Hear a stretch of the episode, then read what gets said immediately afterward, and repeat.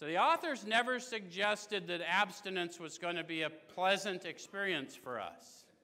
How many of you in your last day or days in active addiction had some period of time where you were out or you were trying to quit and can remember the desperation you felt? So that's not a sustainable condition, right? So the authors aren't telling us that their solution is to sit there and don't pick up no matter what. They're saying, let's change your dependency since you're already dependent. So that they knew people like me always was looking for my ease and comfort in the world, and that's how I got twisted.